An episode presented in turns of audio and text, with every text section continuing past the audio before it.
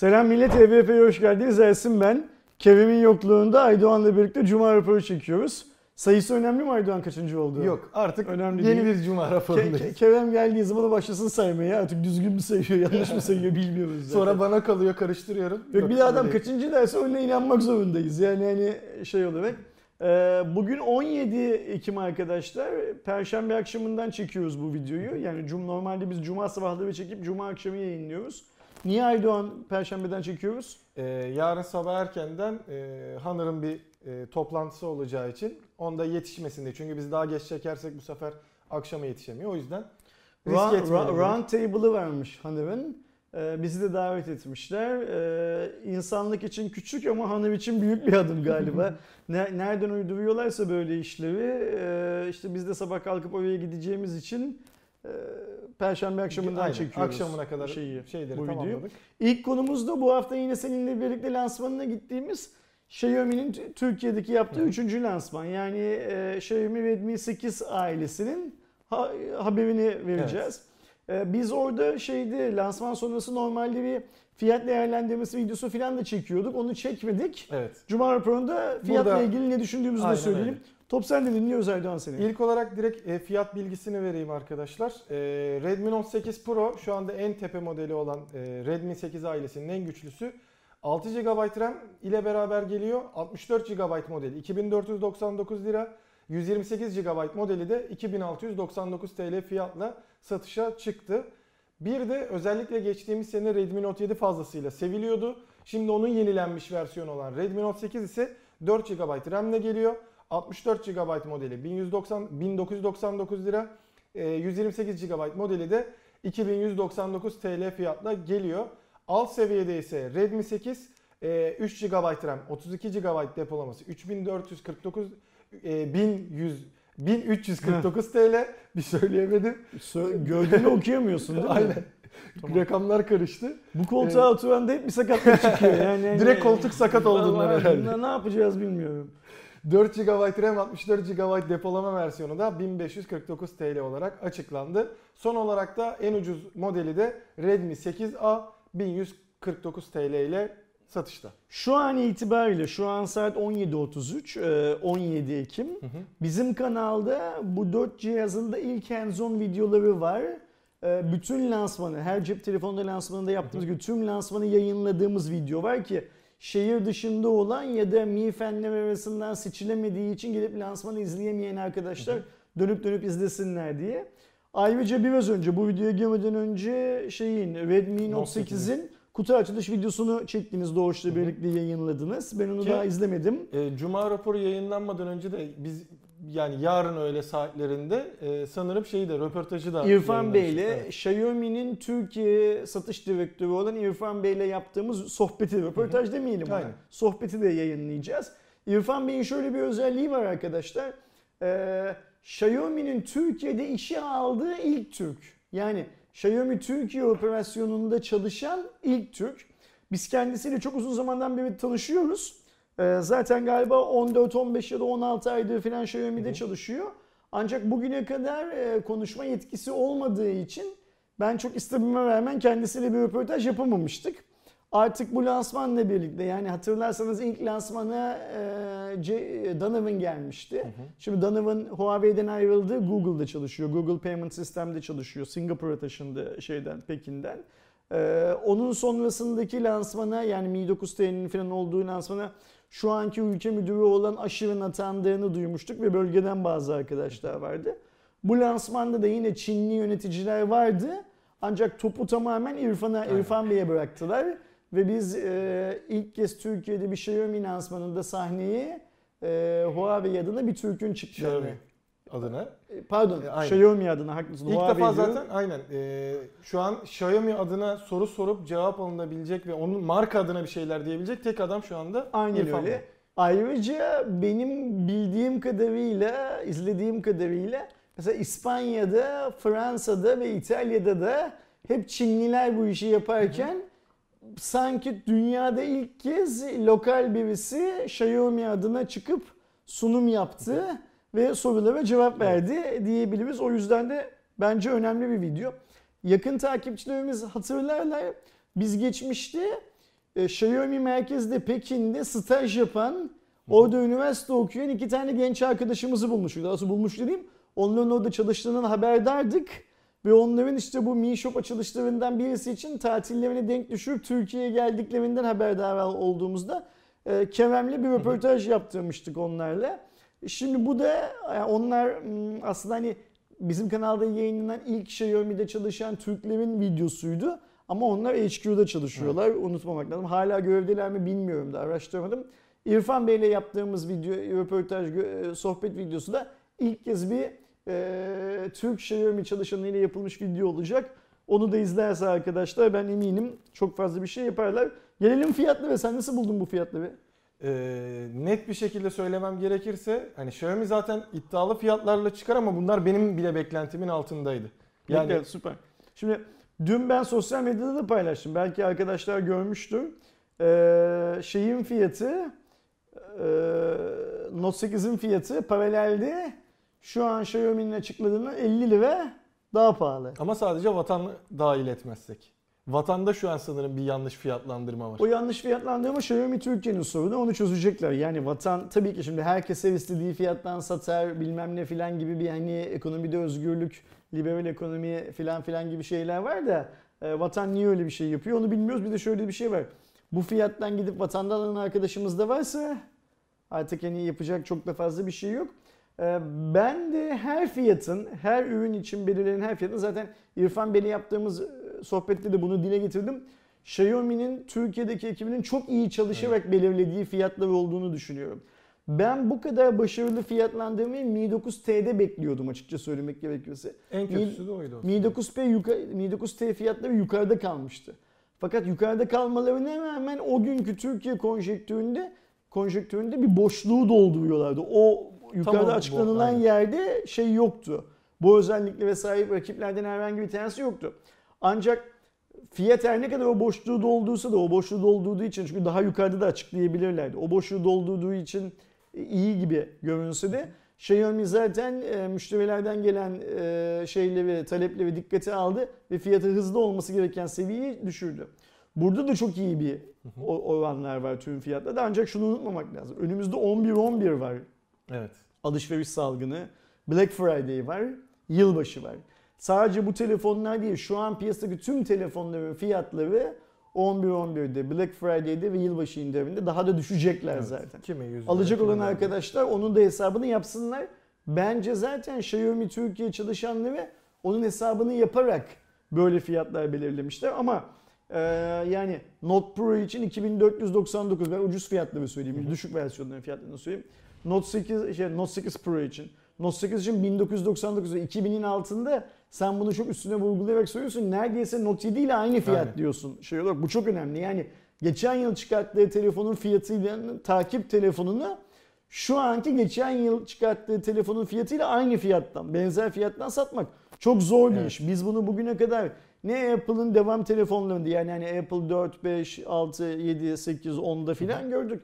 Ne Samsung'un A seviyesinde, S seviyesinde, Note seviyesinde gördük ve büyük bir ihtimalle kolay kolay hiçbir markada da görmeyiz böyle, böyle bir hikaye. Yani sen geçen yıl çıkarttığın telefonun devam telefonunu geçen yıl çıkarttığın modelin bugünkü fiyatıyla aynı fiyattan neredeyse Aynen. pazara veriyorsun. Bu süper bir olay. O yüzden ben çok mutluyum. Şeyde de Redmi 8'deki 1349 liralık fiyat ve Redmi 8A'daki 1149 liralık fiyat da yine kendi segmentlerinde çok çok iyi fiyatlar. Ee, şeyi tebrik etmek lazım. Xiaomi Türkiye'de bu fiyatları belirleyen adamları ki büyük bir ihtimalle İrfan Bey Xiaomi Türkiye satış direktörü olarak geçiyorsa fiyatları belirleyen o ve ekibidir. Onların tamamını bu fiyatlar yüzünden şey yapmak lazım. Kutlamak lazım. Tebrik etmek lazım. Bence süper. Bir de şunu söylemek lazım. Biz yılın bu zamanında genellikle yeni telefon görmeyiz. Görsek de yıl içinde çıkmış ve unutulmuş cihazların çıktığını görürüz. Çünkü bu boş bir zamandır. Evet. Yani Öyle şöyle zamanında. olur. Adam böyle Mart'ta Nisan'da dünyada duyurusu yaptığı telefonu yazın Türkiye'de işte ekonomik krizde Ramazan'da filan diye çıkartmaz. Yurt dışındaki fiyatın düşmesini bekler. Yurt dışındaki fiyat düştüğü zaman bu işte alışveriş döneminde o telefonu ucuz bir fiyata getirip belli bir oran işte 5 bin, 10 bin, 20 bin, 50 bin her neyse markasına göre işte Black Friday'de 11, 11'de yılbaşında falan tüketmeye çalışır. Bunların ise hepsi çok şey telefonlar, e, yeni telefonlar. Evet. Yani e, Note 8 Pro ile Note 8 daha Ağustos ayında dünya lansmanı yapıldı. Evet. 8'li 8 anında şundan bir, bir, bir ya da iki hafta önce duyuruları yapıldı. O yüzden çok güzel. Kesinlikle. Yılın son iki ayını bence Xiaomi şeyi e, Huawei'ye şimdi biliyorsun işte e, Samsung, e, Huawei, Xiaomi gibi bir dizilim var. Yüzdelik bazda. Türkiye pazarında. Xiaomi olduğu yerle yetinmiyor. Huawei'ye mümkün olduğu kadar yaklaşmak için depar atmış Kesinlikle. durumda. Ee, bu telefonlar sayesinde bence aradaki farkı büyük oranda kapatacaktır Xiaomi. Yani benim Huawei'nin satışlarının yükselmesinden ne kadar mutlu olduğumu herkes biliyor. Ee, çünkü ben monopolün bozulmasını istiyorum. Yani Türkiye'deki Samsung ve Apple monopolünün bozulmasını istiyorum. O satış grafiklerine baktığımız zaman upuzun barlar görmek istemiyorum. Hepsi o upuzun barlar yakın. Tüketici için iyi barlar değil. Barlar birbirlerine ne kadar yakın olurlarsa rekabet o kadar artar. Şekil bir arada gördüğümüz Aynen. gibi, bu fiyatlarda gördüğümüz gibi. Artan rekabette vatandaşa yarar. O yüzden hala istiyorum ki Apple'ın pazar payı biraz daha küçülsün. Ama bak Apple'da onu yapmamak için 7200 geleceğiz onda da 7299 liraya değil mi? 11'i pas yapıyor. Samsung'un barı biraz daha küçülsün. Bu küçülen barlarda pastayı kimin aldığı önemsiz. Casper alsın, Reader alsın, General Mobile alsın, Vestel alsın, Xiaomi alsın, Alcatel alsın, kim alırsa alsın. Yeter ki o denge şey yapılsın. O yüzden e, çok başarılı bir operasyon olarak değerlendiriyorum ben. Yani ben direkt mesela şöyle de bir örnek verebilirim kendimden. Ee, geçtiğimiz günlerde e, dayım için bir telefon e, bakıyorduk ve karara Mate 20 Pro ama Mate 20 Lite'da kıldık. O da 2199 liraya mı ne alındı şeyden? E, hepsi burada üzerinden. Hı hı. E, bugün aynı muhabbet dönseydi büyük ihtimalle Redmi Note 8'i tercih ederdim. Tahmin edebiliyorum. Tahmin hani edebiliyorum. bu dengeden dolayı bu Zaten senelerde... şu anda öyle bir şey var ki bak Aydoğan yorumlarda da var. İnsanlar bizi Mi 9T mi e, Meizu 16. mı diyorlar. Şimdi şey bugün yarın Mi 9T mi Meizu 16. mı Note 8 Pro mu demeye başladılar. Yani seçim yapmak mesela şimdi benim Meizu 16.'yı ne kadar sevdiğim ortada. Sorulan soruları onu mu bunu mu diye soruna da insanlara cevap veremiyorum. Çünkü evet. o kadar fiyatlar birbirine yakın. Meizu da fiyatı düşürdü. Bunlar da iyi fiyata çektiler. Şimdi yeni modeller iyi fiyattan çıktı filan. Tamamen iş şeye dönüyor kişisel tercihe dönecek Kesinlikle. bu saatten sonra artık orta segmentte süper bir savaş izleyeceğiz. Ee, Redmi Note 8 Pro'da tek merak edilen şey ki şu anda ben de çok merak ediyorum. Ee, şimdi Redmi Note 8'de Snapdragon 665 var. Redmi Note 7'deki 665 İyi ki açtım bu konuyu. Açtılar. Redmi Note 8 Pro'da farklı bir şekilde MediaTek G90T modeli var. Yine geçmişte 4-5 hafta önce bu programda Kerem'le konuştuğumuz işlemci var.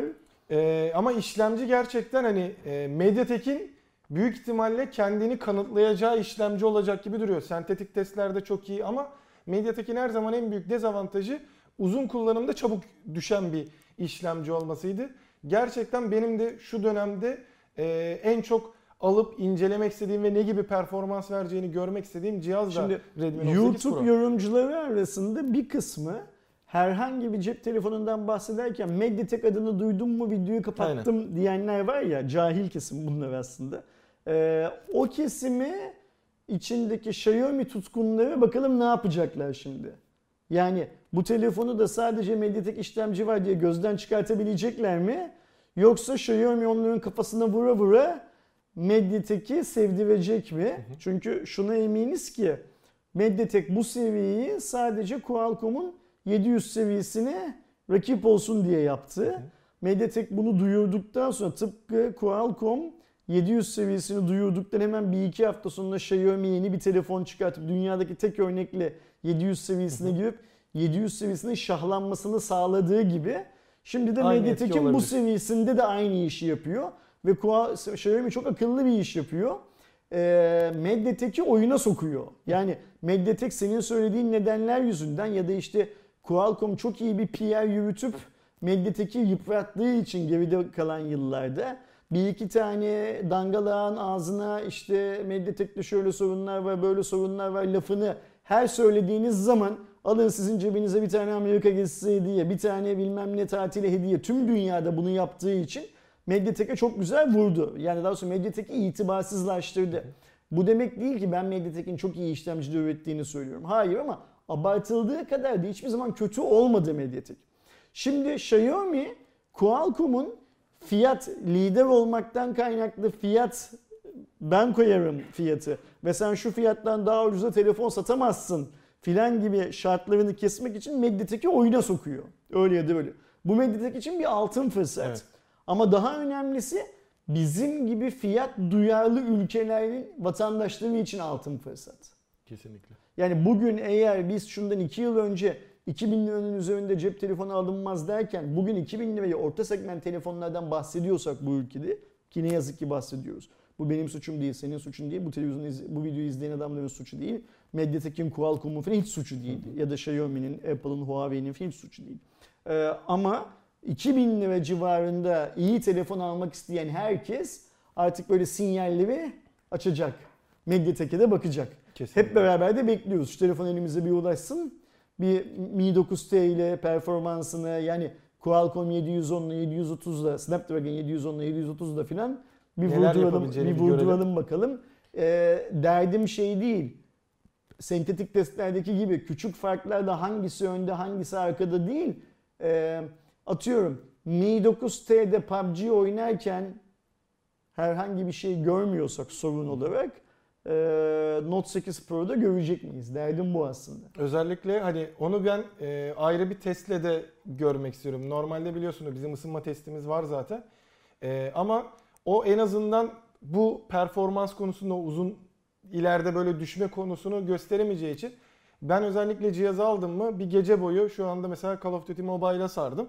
Açıp oradan hani sıkılana kadar oynayıp bakalım bir performans şöyle bir şey olacak mı? İşlemcinin performansını çok net görmek için yapılabilecek en güzel şeylerden birisi de uzun süre video çekmek. Mesela aynen. Yani eğer siz video çektiğiniz zaman işlemci e, belli bir yerden sonra ısındım kapatmam lazım ya da işte e, frame atlamalar falan çoğalıyorsa çünkü video işlemciyi çok fazla zorlayan Bütün her bir şeyini iş. kullanıyor. Ses, görüntü, grafik çip, ıvı zıvı falan tamamıyla.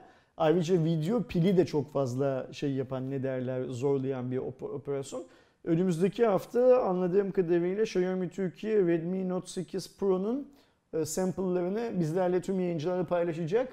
Tabii ki incelemeleri ve bilmem neleri falan yapacağız ama ben gerçekten dörtlü kamera kıyaslamalarımızı, ikili kamera kıyaslamalarımızı ve büyük bir ihtimalle bizle beraber kafası çalışan tüm yayıncının yapacağı şu e, Mediatek e, şey hmm, Qualcomm kendince kıyaslamalarını merakla bekliyorum. Ben de özellikle gelsin bir görelim. Onları eee, hep beraber görmüş olacağız. Geç bakalım ikinci habere. Bir diğer telefon haberimiz de eee, Türkiye'de hala göremesek de dünya genelinde eee, hep merak edilen Google'ın Pixel 4 serisi duyuruldu. Eee, ama bu sefer fazlasıyla bir eleştiri oklarını üzerine aldı. Çünkü tasarım olarak şu anda işte damla çentik diyoruz ekranların büyümesi gelirken bunda hani çentik mentik yok ama üstte geniş bir alanı kullanan telefonlar. Teknik özelliklerine geldiğimizde Pixel 4 be- 5.7 inç Full HD Plus, e, 4x Large 6.3 inç QHD e, P-OLED dediğimiz plastik OLED panelle geliyor. 90 Hz yenileme özelliği var. Bu da önemli bir şey. Yani direkt oyuncu telefon olmayıp normal bir cihazda görüyoruz. Snapdragon 855 Plus yerine 855 tercih edilmiş. 6 GB RAM bulunuyor. 64-128 seçeneğiniz var. Çift arka kamera görüyoruz bu sefer. Tekle çok iyi şeyler yapıyordu. Çiftle nasıl yapılacağı merak ediliyor. Önde de 8 megapiksel bir kameramız. Bataryada da 2800'de 3700 miliamperlik yine bir şaşırtıcı düşük diye düşündüğümüz e, batarya ile beraber geliyor cihazlar. E, tasarım olarak da işte bir bu sefer turuncu renk çıkartmışlar ama ben gerçekten tasarım olarak şimdiye kadar en sevmediğim cihaz oldu. Hani şey de değil. En kötü piksel telefonu da değil. Direkt en sevmediğim telefon oldu kendileri. Yani zaten e, senin de söylediğin gibi dünyada aldığı eleştiriler de çok iyi değil. Bir de şöyle bir şey var mesela şimdi 4 ailesinde, Pixel 4 ailesinde neyin ön plana çıktığını da anlayamıyoruz. Yani yılın bu zamanına kaldığı zaman işlemci eskimiş oluyor. İşte şimdi şeye bak bakmak gerekecek. Ee, kamerası hani zaten pikseller iyi fotoğraf çekiyor eyvallah. Bir önceki nesilden gerçekten iyi mi çekiyor? Yoksa Pixel'de de bu Apple'ın iPhone'da yaşadığı Samsung'un Note ve S seviyelerinde yaşadığı duraklama devri başlıyor Denk mu? Gelecek. Ba- başlıyor Ya mu? Bir de mesela kamera tarafında aslında e, Google tarafından özellikle şey bekleniyordu. E, ultra geniş açı Hı hı. bekleniyordu. Bunlar telefotodan e, yana kullanmış ve hani o şekilde yani geniş açılı bir kameranız maalesef ki e, burada yok. Fiyat olarak da 799 dolar. E, Pixel 4 X-Large'da 899 dolar gibi. Hani piyasanın altında ama sonuçta artık iPhone 11 var. İşte S10e var. Hani uygun fiyatlı da modeller olduğunu gördüğümüzde biraz sıkıntı yaşayacak gibi görünüyor Google. Bir sonraki haberi ben şey yapayım. Tamamdır. Huawei'nin katlanabilir telefonu Mate X'in sonuç, sonunda ticari olarak piyasaya bu ay içinde çıkart çıkacağı duyuruldu Aydoğan. Ee, ayın hangi günü, Ekim'in hangi günü satışa çıkacağı henüz Hala belli net değil bildiğimiz kadarıyla. Ama 2250 dolar fiyatla Amerika'da satılacak. Daha önce çok konuştuk, teknik detaylarından falan çok bahsettik. 2990'da işlemci olacak. Aynen. Yenilemiş Cihaz oldular. daha önce zaten e, birçok farklı ortamda gazetecilere ve yayıncılara gösterilmişti. Ama e, cam ekranın ardından MVC'de tüm dünyaya gösteriliyor. Ama hani bir Huawei yetkilisiyle birlikte bir 3 dakikalık 5 dakikalık e, incelemeler yapılması sağlanmıştı.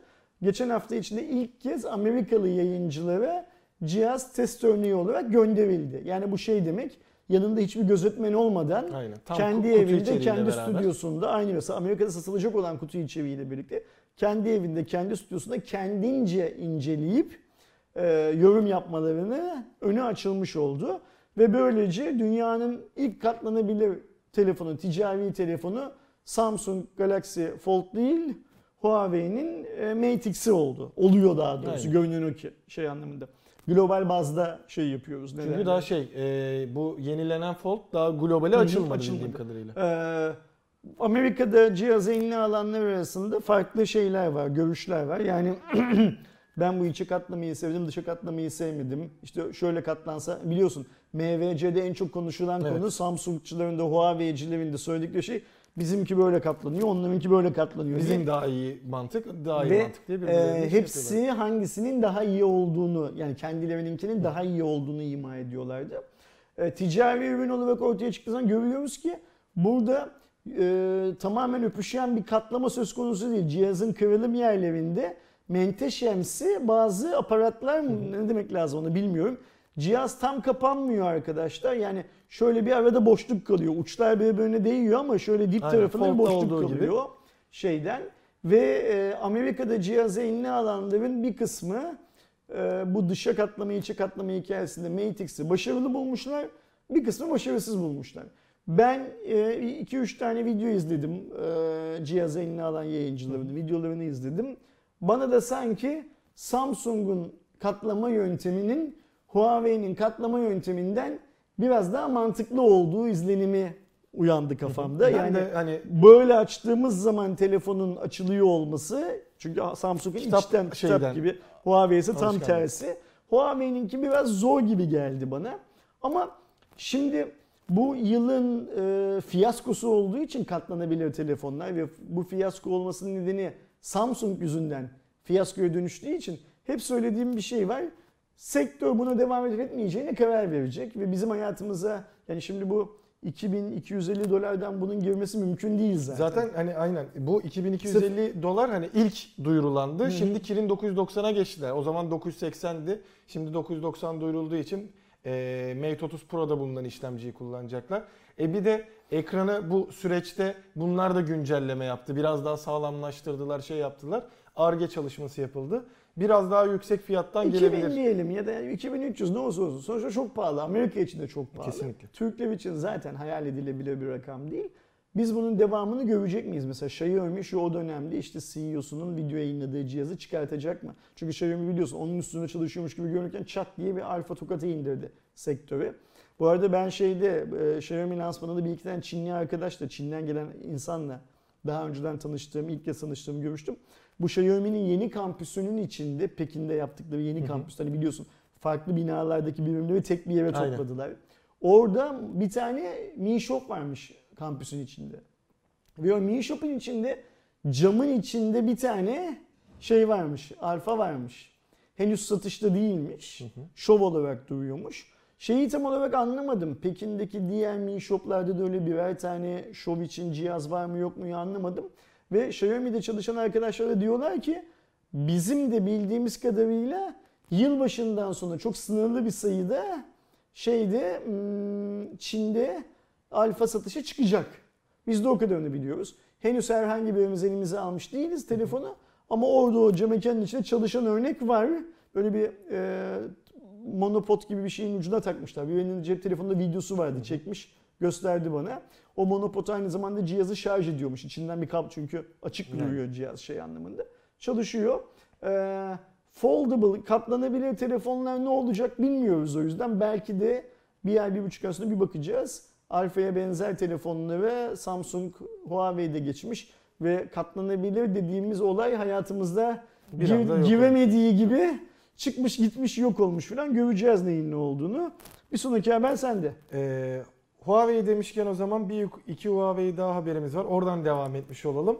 Ee, biliyorsunuz Huawei'nin bir de HarmonyOS gerçeği var. Özellikle bu Google ve aynı zamanda Çin-Amerika gerginliğinden kaynaklanan e, Huawei'de HarmonyOS'i duyurmuştu.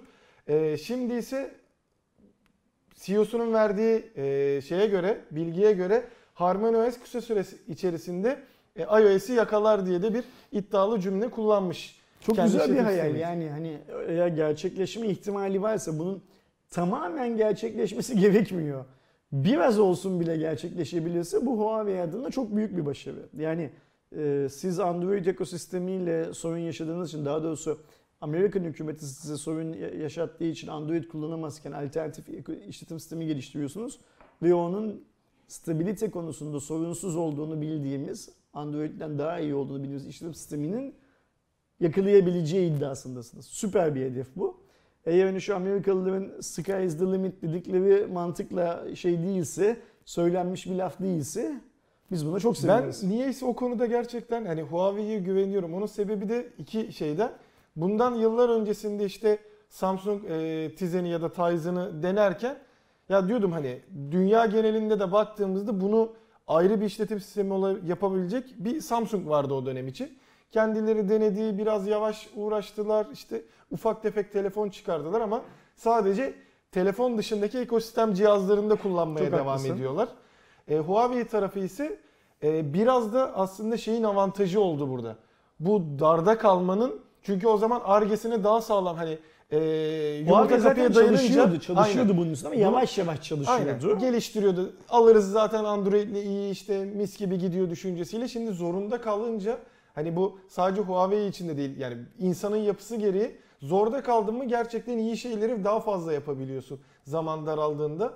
E burada da bir anda Google'ın desteğini komple kesmiş olması gibi sıkıntıların olduğu için senin her zaman bir e, şeyin olmalı ve zaten satışta Apple'ı geçmiş durumda Huawei. E bir anda e, HarmonyOS'e ben geçiş yaptım artık Android kullanmıyorum bundan sonraki cihazlarda gibi bir e, girişle başlarsa e zaten birkaç sene içerisinde döngünün e, HarmonyOS'e döneceğini de tahmin edebiliyoruz ki şey de yapacaktır eminim. Eski cihazlarına da HarmonyOS yapıp tercihen geçiş imkanı da verecektir. Kesinlikle. Ayrıca Ve şöyle sayı şey olarak var. da yakalar. Eğer Harmony iOS'u yakalarsa gerçekten o zaman e, işte adı bu alfabet olan Google eski isimli, daha doğrusu Google nickli, gerçek adı alfabet olan şirketin e, eli kolu bağlanacak demektir Kesinlikle. ve o şirket gidip bence Amerika Birleşik Devletleri Başkanı'na tazminat davası açmak zorunda kalacak. Bizi iflas ettiriyorsun diye. Çünkü niye? Dünyadaki birçok şey e, üretici Harmonios'u kullanabilir. E, Google'ın şu anda kazandığı bu paraları Huawei kazanabilir. Zaten kümülede bakarsak şu anda yani son 2-2,5 yıldır Çin'in muazzam bir yükselişi var. Sadece Xiaomi'de, Huawei'de değil yani. Bugün Xiaomi'yi, Huawei'yi, OnePlus'ı, Oppo'yu, Meizu'yu topladığımız zaman e, Mükemmel bir şey çıkıyor. pazar ortaya. ve oradan e, Google'a giden de muazzam bir para var. Yani Onu Google'ın kendi ara, içimizde tutalım dedikleri anda anda Apple'da Google'da e, aynen çok öyle. büyük Yani yaşar. Trump'ın e, bu inadı yüzünden her iki Amerikalı işletim sistemi üreticisi de birisi Apple, diğeri işte e, Nicky Google olan Alphabet isimli şirket muazzam gelir kaybına şey yapacaktır, uy- uğrayacaktır. Ve bunun tek nedeni de Trump'ın inadı olacaktır. Ki hani e, HarmonyOS'i duyurdukları günden bu yana Huawei'nin hani hem tabii ki güven e, unsuru olması için bu kadar iddialı sözler söylemesi lazım. Ben de özellikle işte bu e, Çin topluluğuyla beraber dediğin gibi Oppo'suyla OnePlus'ıyla falan büyük ihtimalle onlara da bunu sağlayabilmeyi planladığı için böyle bir şey olabilir gibi geliyor. Çünkü zaten OnePlus Android'in üzerine kendi işletim sistemini geliştirmeye çalışıyor. Ya diyecek hani bak sen onunla uğraşma. Gel HarmonyOS üzerinden çalış bunu. Bence çok büyük ihtimalle de kabul ederler. bun- bunlar savaş taktikleri. Çinliler e, binlerce yıldır savaşı bırakmış değiller. Yani o Çin oraya Türkler yüzünden yapıldı eyvallah. Biz şimdi Türkiye'de uzak bir coğrafyada olduğumuz için olayın farkında değiliz ama o Çin Seddi'nin arkasında hala Türkler var. Yani kendini Türk olarak addeden bazı adamlar var. Ve Çin hala belli bölgelerde o Türkleri kendisine düşman olarak belirlemiş durumda. Sonra geriye gelelim. Son 50 yıllık Çin'in işte bu ucuz üretimden filan kaynaklanan şeyle beraber ekonomik başka bir savaşın içinde. Yakın zamana gelelim artık Çin pahalaştığı için Endonezya ile bilmem neyle filan Hindistan da başka bir savaşın içinde falan. Yani Çin sürekli bir şeylerin mücadelesini veriyor. Biz zannediyoruz ki işte bir tek Türkiye ekonomik krizlerle şunla bununla filan uğraşıyor. O yüzden Çinliler savaşmaya çok alışık bir millet. Ve bak mesela bu Huawei hikayesinde hiçbir Çinli üretici topa girmedi. Yani en ufak bir açıklama duymadık değil mi? Aynen. Hiçbirisinden, hiçbir markadan. Ama ne sen destek ne bir şey hiçbir şey yok. ama sen zannediyor musun bu adamlar birlik olmaları gerektiği zaman yani ne bu demektir Android'e ihtiyaçlarının olmayacağına inandıkları gün Trump'ı Trump'ı takacaklar ya da Alphabet onlara Google onlara E, bedavaya Android verse alıp kullanacaklar. Bence şu an hani Oppo'da işte Xiaomi'si de e, falan HarmonyOS ile alakalı ufak tefek testleri kendileri de yapıyordur. Bence de Uygunluk açısından ya da en azından onlara geri bildirim olması açısından. Yani Çin savaşın kural kendisine karşı açılan bu Trump tarafından açılan savaşı Trump'ın kurallarıyla oynuyormuş gibi gösterirken arkada Aslında kendi kendisi savunmasını oynuyor. ve savaş şeyini e, alanını kendi belirlediği yere çekebilmek için yapması gereken hamleleri çok iyi yapıyor Aynen. aslında. 2-3 Y- sonrası hamle Yava, sonrası zayıf olduğu yerde topu dolaştırıp zaman geçirip kuvvetli olduğu yerden darbeyi indirmek için plan yapıyor aslında. Nitekim bir sonraki habere gelelim. Huawei'nin çeyrek sonuçlarına.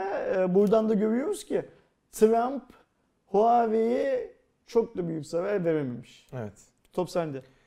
Ee, Huawei 3. çeyrek sonuçlarını e, yayınladı. Bu sonuçlara göre de yılın birinci çeyreği ile 3. çeyreği arasında e, toplamda 86 milyar hasılat rakamına ulaşmışlar. Aynı zamanda Ciro diyelim. Ha, Hasılat aynen. rakamı ne yani? Hani e, ciroya ulaşmış. E, geçen yıla oranla da %24.4 neredeyse %25 Ne diyor, ne var. tahmin ediyorduk? Trump'ın yaptırımları Huawei'nin soluğunu keser diye tahmin ediyorduk. Kesmiş mi?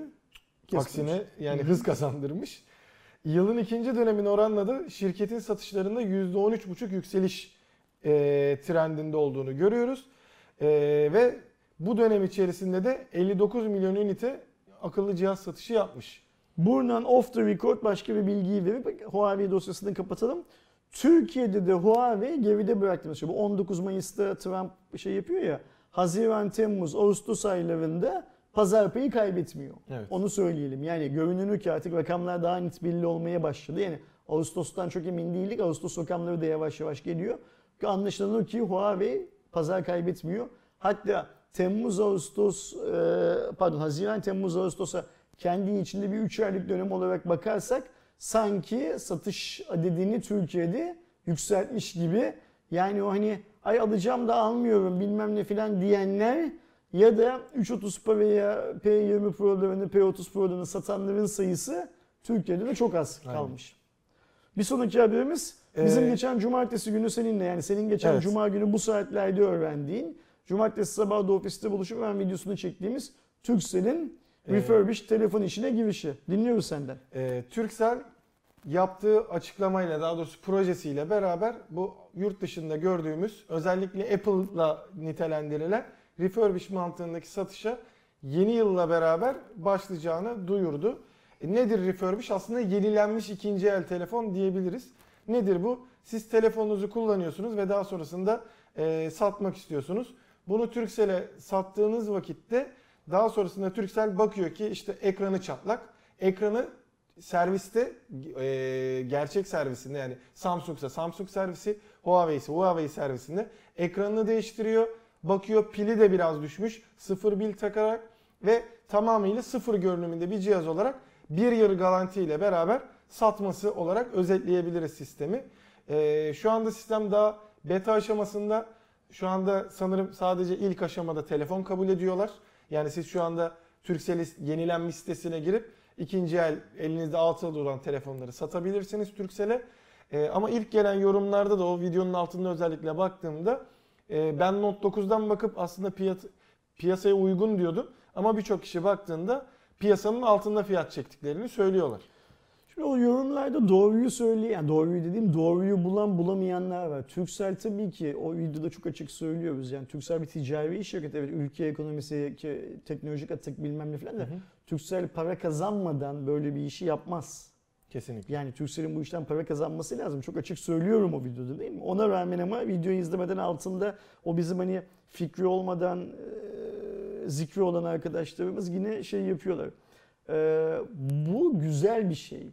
Bunu hepsi burada da yapıyormuş mesela. Ben bilmiyordum hepsi burada'nın yaptığını. Hepsi burada gibi, Turkcell gibi daha çok insana ulaşan şirketlerin refurbished pazarını ayaklandırmaları her halükarda ikinci el pazarındaki fiyatların düşmesine neden olacaktır. Yani Kesinlikle. milletin yararına olacaktır. Ancak 3 bant ortaya çıkacak. Benim o gün cumartesi günü çektiğimiz videoda aklıma gelmeyen sonradan ya bayram değil seyran değil Türksel bu işe niye bulaşıyor filan diye düşünürken acaba mı diye böyle bir yerlerden kafamın ucuna takılan bir hikaye var. Şimdi Türksel içinde bulunduğumuz takvim yılında kurumsal telefon kiralama işine başladı. Hmm. Bu da demektir ki bu yılın yani 2020'nin başında ilk bir yıllık kontratı dolan bir yığın telefon Turkcell'e geriye dönecek şirketlerden kiralanan. O telefonlar ne telefonu? İkinci el telefon. Aynen, kullanılmış. E, ve o şirketlere Turkcell yeni telefonlar verecek. Ne verecek? Note verecek, Note 10 verecek, işte iPhone 11 verecek, öne verecek bilmem ne filan. Zaten dikkat edin şu anda da sistemde sadece Samsung ve Apple, Apple. var. Okey. Turkcell bu geriye dönen kiraladığı yani 12 aydır kiralama faturası kestiği telefonları ne yapacak Aydoğan? Bu sefer bu refurbished'e çekecek. Okey. Şimdi olayı böyle düşündüğümüz zaman olay hiç kimsenin zararına değil. Aynen. Eskiyi getir Türksel, yeniyi götür Aynen öyle. Turkcell'in yani aslında şöyle bir şey olmayabilir. Turkcell e, senin benim ona satacağımız ikinci el telefona ihtiyacı olmayabilir Turkcell'in. Bak dikkat et. O telefonlar da teknolojik atık. Aynen. Onlar da ekonomik kayıp. Onları da tedavüle sokup insanların çünkü şey refurbish dediğimiz sistem belli. Alıcı bir şey kaybetmiyor. Alıcı şuna karar vermesi lazım. Kutusundan çıkan sıfır mı alacak? Dünyanın her yerinde refurbished'i mi alacak? Yenilenmişi mi alacak? İkinci eli mi alacak? Sen, Tamamıyla. sen eğer yenilenmişe karar verdiysen Turkcell'den daha iyi bir satıcı kendini bulamayabilirsin. Doğru. Adam bir yılda ekstradan garanti veriyor sana telefonu. Şimdi kendini Turkcell'in yerine koy. Şu şartlar altında bana öyle geliyor ki Turkcell Aydoğan'ın Note 8'ine Note 9'una Ersin'in Neson E'sine ihtiyaç duymuyor zaten almak için. Turkcell'in zaten elinde bir süre sonra kiraladığı, kurumsal kiralama yaptığı şirketlerden geriye dönen ya da belki bugüne kadar kiralık telefon olduğu için işte yere düşürüp kırılan bilmem ne olan filan filan çoktan geriye dönmüş bir yeni telefon var zaten. Turkcell sadece bunları refurbish etse, yenilese muazzam bir stok var. Şimdi düşünsene bu telefonu, al işte benim Estonya ya da senin notun. Bu telefonu ben Türk olarak 12 ay boyunca Aydoğan'a kiraya verdim. Sana 12 tane kira faturası kestim. 12 ay boyunca sen bu telefonu Türksel hattında kullandın. Ondan da Türksel olarak ben parayı kazandım. Şimdi al Ersin bunu diyorsun Türksel bana yenisini ver. Aldım senden telefonu benim elimde eski bir tane Estonya var. Ne yapacağım bunu? Şimdi Çöpe atacak halim yok. Yenileyip. O yüzden bu refurbish sisteminin geçen hafta duyurulmuş olmasına ben sonuna kadar destek veriyorum ayrı mevzu. Fakat Turkcell'in ne yaptığını anlamak için rica ediyorum arkadaşlar bir de bu pencereden baksınlar. Bu pencere geçen hafta Cuma günü çektiğimiz videoda benim aklıma gelmemişti. Gelseydi o zaman söylerdim ama şimdi aklıma geldi. Böyle bir opsiyon da var. Şimdi biz Turkcell'in ne yapmaya yani mesela şöyle bir beklentimiz var mı? Turkcell benden şu telefonu değerinden daha fazlayı alacak. Değerinden daha fazlayı alacak. Turkcell'i boş ver. Herhangi bir şirket, babamın oğlu bu telefonu benden daha fazlayı alacak ve Daha bana başka bir telefon verirken daha ucuz satacak. Böyle bir dünya var mı? Yok. O yüzden bunu bırakalım. Yani hani işte Turkcell refurbished olayı ne girdi bla bla diye saydırıyor olmak mantıklı değil. Bunu söyleyen adam kendisi esnafsa bugüne kadar bir tane ürünü alması gerekenden daha pahalıya alıp satması gerekenden daha ucuza satmış mı onu sormak lazım. Yani o seninle çektiğimiz videonun altı yorumlarda Turkcell'e giydirenler var ya. Turkcell'e giydirelim eyvallah. Ama laf olsun diye de giydirmeyelim. Yani bu Tür- Türklerin en güzel yaptığı iş bu. Sadece konuşuyor bir kısmı. Hiç ortada bir bilgi yok, fikir yok, düşündüğü yok. Sadece konuşuyor. Sadece konuşanlardan olmayın arkadaşlar. Bir, bir şey katın işin içine. Türkcell'e başka yerden giydireceksek, giydirilebilecek bir şey varsa giydirelim. Nitekim ben elime geçen her fırsatta bunu yapıyorum zaten sosyal medyada. Siz de yapın. Ayrı mevzu. Refurbished olayı Türkiye için iyi bir olay. Kesinlikle. Bunu Turkcell'in yapması güzel. Biz Turkcell'in eee, Türkiye'deki en büyük cep telefonu satıcılarından da birisi olduğunu biliyoruz. Bak buradaki satıcı lafı çok önemli. Sadece timlerde sattığından değil, kiralık olarak verdiği telefonlar da Turkcell'in sattığı. Çünkü Doğru. kendi alıyor o telefonları bir şey yok. O yüzden bu telefonların tekrar değerlendirilmesi birçok arkadaşımızın işine yarayabilir. Şey anlamında. Aynen. Ee, Biraz geniş açıdan bakalım. Aklımıza yeni yeni fikirler getirmeye çalışalım. Herkesi kendi bildiğimiz tilki Anadolu esnafıymış gibi değerlendirmeyelim. Turkcell filan senden benden bu videoyu izleyen adamların filan hepimizden daha zeki şirketi. Daha zeki şirket olmasa 15-20 yılda bu kadar büyük Aynen. bir hal almaz. Turkcell bak şimdi beğenin ya da beğenmeyin dünyanın önemli GSM operatörlerinden bir tanesi Kesinlikle. müşteri portföyüyle, sunduğu hizmetle vesaire vesaire. Yenilikçi çalışmalarıyla. Turkcell'in başında büyük bir bela vardı. O beladan kurtuldu. Şimdi söylemini de değiştirirse ya ki yeni CEO ile o söylem falan biraz değişiyor gördüğümüz kadarıyla. Turkcell dört dörtlük bir şirket olma yolunda. İnşallah olacaktır. Bu refurbished olayını da yakından takip edelim. Ben bir daha söylüyorum. Sahibinden.com'da ilan verip al takke ver külah işte yanına iki tane e, araba egzozu vereyim. Bir tane patlak bot vereyim 300 lira da para vereyim mantığıyla falan sattığınız telefonların edevini Turkcell'in sizden telefon almasını beklemeyin. Ya da sahibinden.com'da telefon alırken yaptığınız pazarlıklarda aynı yöntemle aldığınız telefon fiyatına Turkcell'den telefon almayı beklemeyin. O başka bir alışkanlık. Turkcell'in girdiği pazar o pazar değil. Doğru. Turkcell ikinci el pazarına girmiyor. Turkcell Yeni bir pazar açıyor aslında. yenilenmiş pazarı, yenilenmiş telefon pazarına giriyor.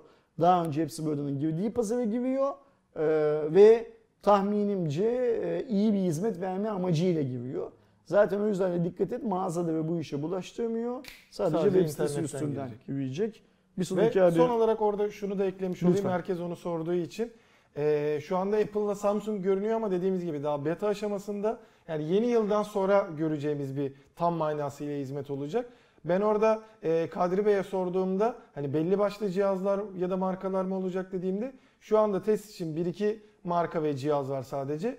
Bunlar tamamıyla e, artacak hatta neredeyse e, Türkiye'de resmi servisi olan bütün marka ve modelleri e, hem satışı hem alışı olacak gibi görünüyor demişti. O yüzden hani şu anda işte sadece App- Apple'ın ürünleri var, Samsung'un ürünleri var. İşte S6 Edge niye yok diye düşünmeyin.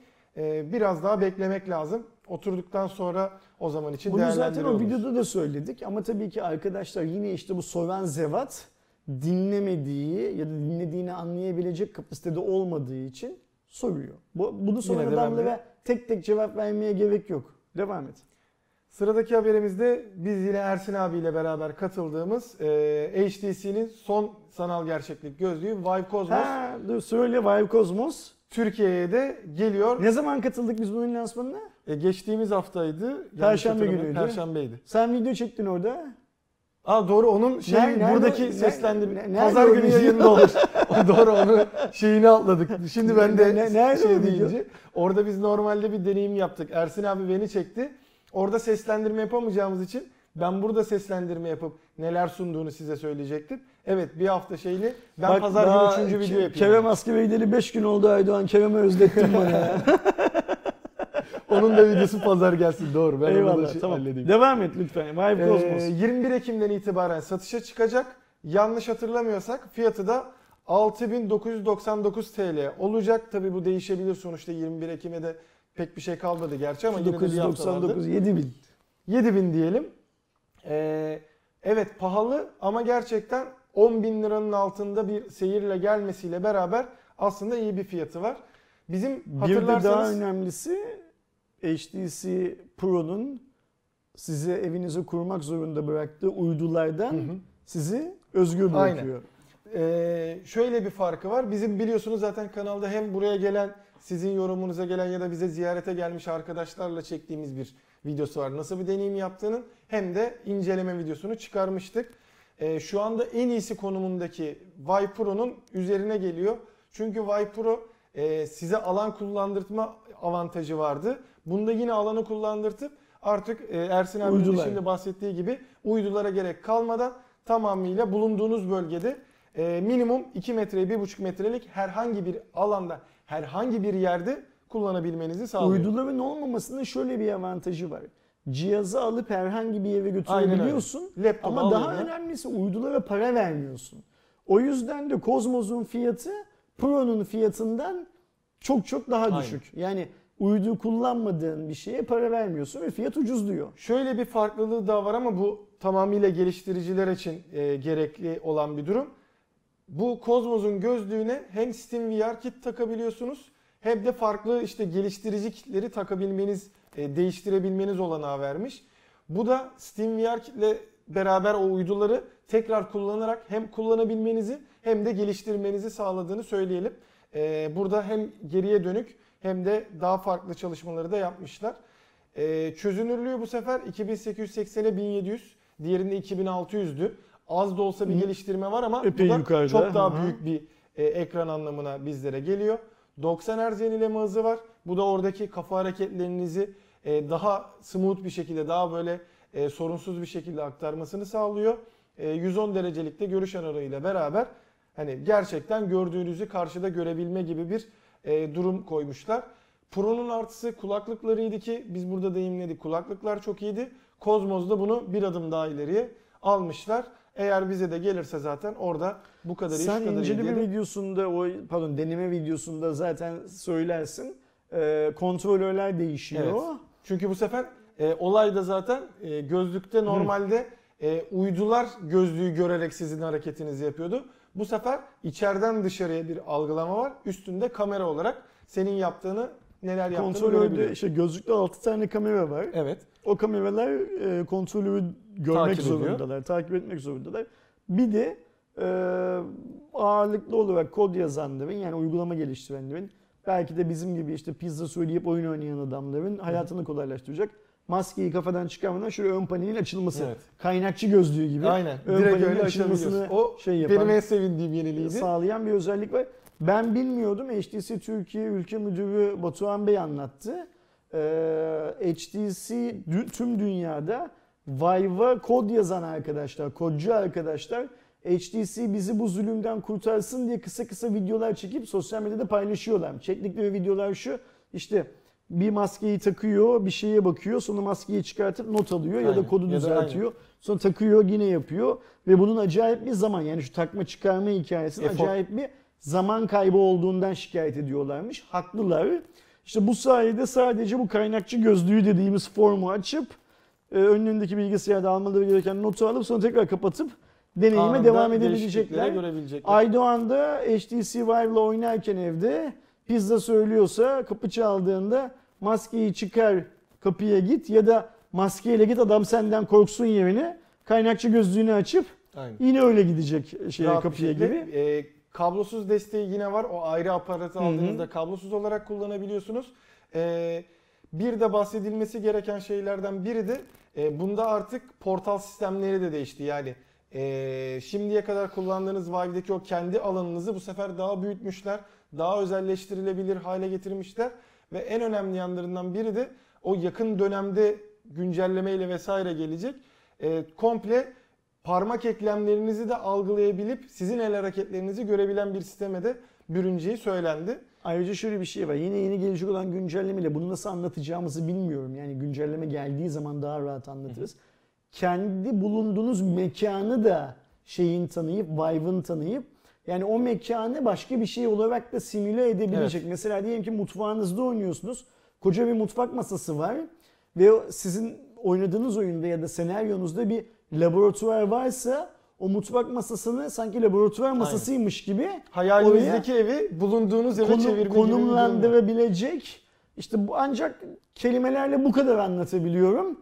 Gelirse görsel olarak da anlatmaya Yani en çalışırız. azından o kısmın videosunu koyarsak zaten o da döner. Çünkü oradaki etkileşim çok önemli. Orada siz e, ortada bardak varsa yine kaldırdığınızda orada da o bardağı kaldırıyor oluyorsunuz. Yani mixed reality'ye ya da X reality oluyor Bu aslında. bardak bir el bombasıysa eğer bizim oyunumuzda hep oyun diyorum ama oyun olmak zorunda değil. normal yaşantıda da Buradaki fiziki olarak duran bardak ben maskeyi taktığım zaman el bombasıysa eğer senaryo gereği ben bu bardağı elime aldığımda Vive dünyasında el bombasını elime almış olacağım.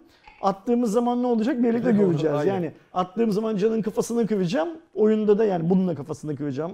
Oyunda da el bombasını cana atmış olacağım herhalde öyle görünüyor. Ready Player One'a ama fazlasıyla yaklaşıyoruz gibi hissettim ben özellikle Kozmos'la beraber onu da söylemiş olalım.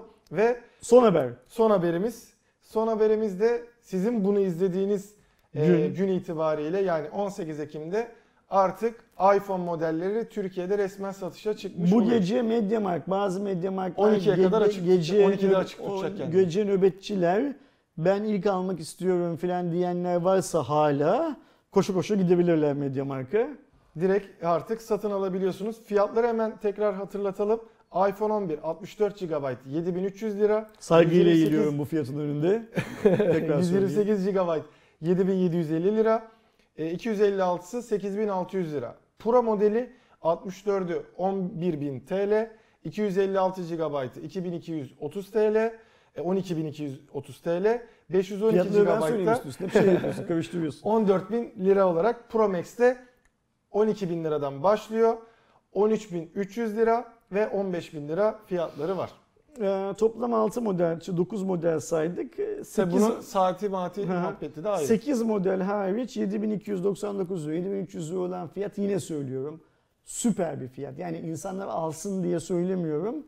Yukarıdan pazarı baskılama adında süper bir fiyat. Genel kanı da zaten hani e, birçok kişi işte video yorumlarında işte forumlarda vesaire gördüğümde herkes şey diyor şu anda çıkınca eğer ben bir telefon alacak olursam biraz da yüksek bir fiyat verip herkes en alınabiliri iPhone 11'in 128'lik olduğunu yani söylüyor. kimse 5000-5500 lira para verip Oppo telefon almaz. Bu 7299 lira olduğu sürece. Kimse S10 ailesinden herhangi bir telefonu almaz. Kimseden kastım Samsung'a göbekten bağlı değilse, Huawei'ye göbekten bağlı değilse. O yüzden Apple çok güzel bir fiyat belirlemesi yaptı. Ee, Benim çok hoşuma gitmese de yani iPhone'la ilgili böyle metiyeler düzmek çok hoşuma gitmese de söylemem gereken şeyler bunlar. Sezar'ın hakkı Ee, Sezar'ın. ama tabii ki hala pahalı. Ama tabii ki 512 GB'lık eğer Pro Max alacaksınız verecek olan 15 bin lirayı veren insanları yine şaşkınlıkla şey yapacağız, ee, izleyeceğiz şey Yani- anlamında. Fakat 7299 7300 lira Piyasadaki çok iyi bir çok, fiyat. çok, çok, çok, çok, çok iyi bir fiyat ve ee, tüm rakiplerin canını çok yakacak bir fiyat. Kesinlikle hani bu önümüzdeki dönemde gelecek telefonların ki e, bence şimdi iPhone 11'in dengi aslında yıl olarak baktığımızda S10 işte P30 olsa da e, Mobil Dünya Kongresi'nde Çok döneminde yani S11'i zorlayacak aslında Çok bu. haklısın. S11 bu sefer 10 bin liranın üzerine geldi mi kimse almayacak onu. Aynen öyle. Yani o kadar güzel bir fiyat belirledi ki şey e, Apple. Şimdi diğer markalar ya bazı modellerini şimdi bak e, bu bir kırpılmış modeldi S10'e. Evet. Böyle bir kırpılmış modeli kaç liraya çıkarttı Samsung bunu? 5.5'tu galiba. 5499'du. 5500'dü yanlış hatırlamıyorsam. Geçen yıl Şubat sonunda Evet. Türkiye'de çıkarttığı fiyatı. Bu yıl böyle bir kırpılmış modeli 5500 liraya Samsung Türkiye'de piyasaya çıkartamaz. Yani S12'yi, S11'i S11. pardon, e, bu fiyat S11'in kırpılmış versiyonunu ya da benim deyimimle fakir S11'ini 5500 liradan Türkiye'de piyasaya çıkartamaz.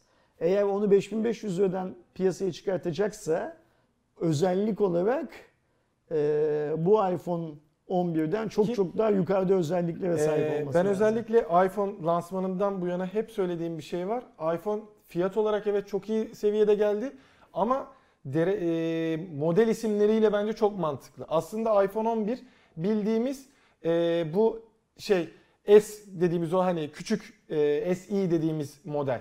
Yani aslında S10e'nin karşılığı iPhone 11 ama isimlendirme olarak düz iPhone 11 deyip diğerine Pro ve Pro Max deyince iPhone 11'i teknik olarak kırpılmış model olsa da kimse öyle düşünmüyor. iPhone 11 normal baz model, diğerinin üzerine bir şeyler Şimdi eklenmiş gibi deniyordu ki. Apple e, rekabet etmiyor. Değil mi bugüne kadar? Apple da kendisi ne diyordu her seferinde?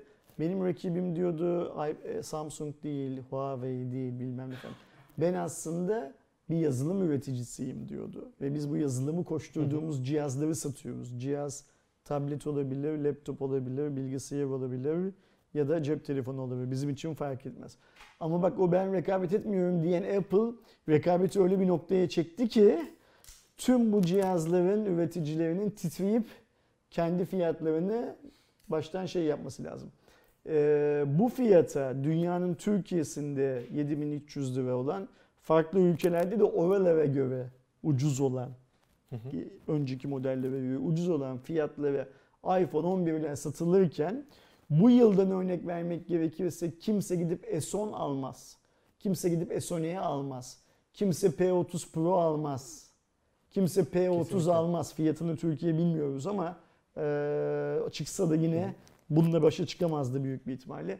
Keza Mate 30, Mate 20 ya da işte Huawei'nin Reno e, ABC'si, XYZ'si her ne şeyin Oppo'nun. Oppo'nunkiler filan filan fark etmez. Kimse almaz. Ve herkes e, büyük bir ihtimalle e, buna ya da şey yine dönüp Ciddi bir şey olacak gibi düşünüyorum geleceğiz. 2020 ile O beraber. taraflara doğru şey yapacaktır, yönlenecektir. Ve diyerek Konuyu bitiriyoruz değil mi bu haftaki Getirelim. şeyi? Bayağı da kaç dakika oldu. oldu arkadaşlar? 57 neredeyse dakika. bir saat 57 dakika olmuş tamam. Bir saatlik filmi çektik, bitirdik. Ee, Ben Cuma raporlarının böyle dolu dolu uzun olmasından keyif alıyorum. birçok kişi de özellikle Geçmişte bir iki zaten. kere Kerem'le çektiğimiz 32 dakikalık filan Cuma raporları var. 32 dakika olduğunu görünce izlemedim bile sonunda. 32, Ama bunu 32 bir de Aslı'ya sormak lazım. 32 dakika Ya da Can'a sormak Can'a da lazım. sormak lazım. On- Onları zaten şey yapıyor. Bak geldi Aslı, Aslı derdemez geldi. Aslı bir saatlik o Cuma raporumuz var. Ne Tamam. oldu? Ve kapatıyoruz arkadaşlar. Önümüzdeki hafta Aydoğan'la birlikte yeni bir Cuma raporunda buradayız. Orada da yine mümkünse şöyle bir saate Aydoğan bir 2-3 dakikada aşalım şey yapalım. Rekor olsun o şeyde de. Rekor O videoda önümüzdeki hafta görüşünceye kadar kendinize iyi bakın. Hoşçakalın.